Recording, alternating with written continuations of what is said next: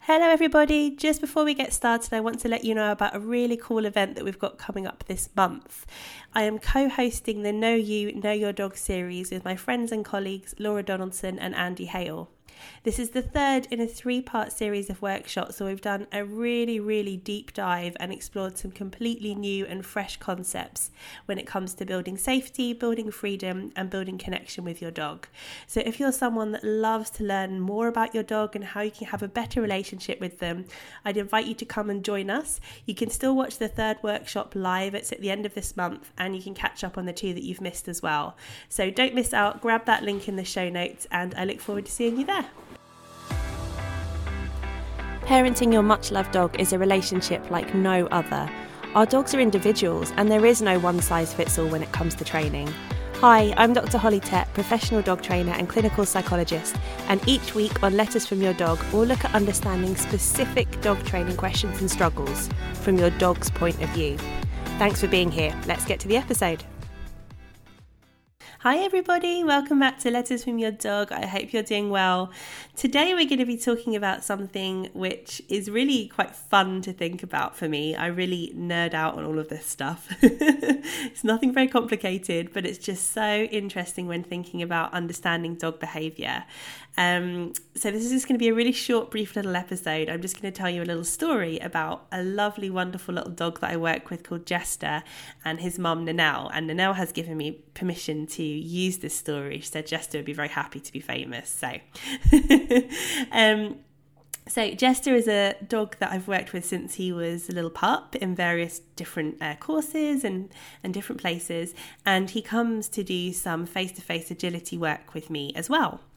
And he's a great little dog, really good agility. When he gets going, he's a little rocket. He soars up in the air, high, way higher than he ever needs to go over the jump. He's got a gorgeous little personality, um, and he's always been a fan of the tunnel. He loves tunnels. He'll happily run through a tunnel. So if you're not familiar with agility, um, agility is a set of obstacles that a dog and their human make their way around. So over jumps, through tunnels, over contact equipment, and over a few other bits and pieces as well. So the tunnel, um, normally Jester will run in without any hesitation. He's got no fears about it whatsoever. He's a confident little dog. And a few weeks ago, before it got nice and warm in the UK, um, it'd been raining a little bit, and my equipment sits outside. So sometimes water can drip into the tunnels. Um, and so Jester was running the course, and he went through the tunnel the first time, and then the second time he refused it. And we thought, oh, that's a bit weird. Maybe it was the angle that his mum was running at. Maybe there was something that put him off. So we tried to send him through again. No, not interested. I said, oh, don't worry about it, let's leave it. So we did a few other bits of the course, did some other bits and pieces with him, and then we, well, they ran the, the course again from the beginning. So the tunnel was probably obstacle number five, something like that. He sailed over all the jumps, did the other bits he was supposed to do, got to that tunnel again and didn't want to go through. And we were thinking, hmm, interesting. Now, at this moment, this is where some people, handlers and trainers, would say, hmm, right, well, we need to get that dog in that tunnel. So let's uh, set him back up again and let's send him through. Let's send him through, withhold any rewards, no food, no toys until we've got through that tunnel. Now, obviously, that's not how we work at Paws Up Dogs and now his mum is not like that at all. So I was like, oh, let's let's figure out what's going on here. So we looked inside, and there was water underneath the uh, at the bottom of the tunnel. I was like, does he like water? And she said, oh no, he hates getting his paws wet. He won't go in like rivers and streams. Walks around puddles problem solved. He had run through once, splashed all up his legs and probably under his tummy and maybe even in his face, and thought, there's no way I'm going through there again. So what did we do? Well, we couldn't empty the tunnel. It was it's a bit tricky to do midway through a class. We just said, you know what, ignore the tunnel for the rest of the class. We'll do everything else. Next week came back, tunnel was perfectly dry, not a problem at all. Now, you might be saying, oh, well, you know, if that was competitive agility, I need him to make sure that he could definitely go through that tunnel, whatever the weather. Sure, if that's what you're working towards, that's not what we were working towards. We were just looking at having a fun connection building activity between this lady and her dog.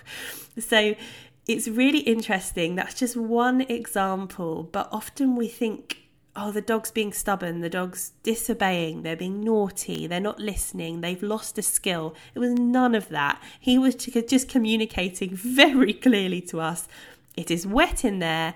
I have gone through once and got myself wet, and I do not wish to do that again. Thank you very much. and I kind of think, good on you, boy, because if that was me, chances are I wouldn't want to go through the tunnel the first time. But if I did, and I got wet everywhere, I wouldn't want to go through it again a second time either.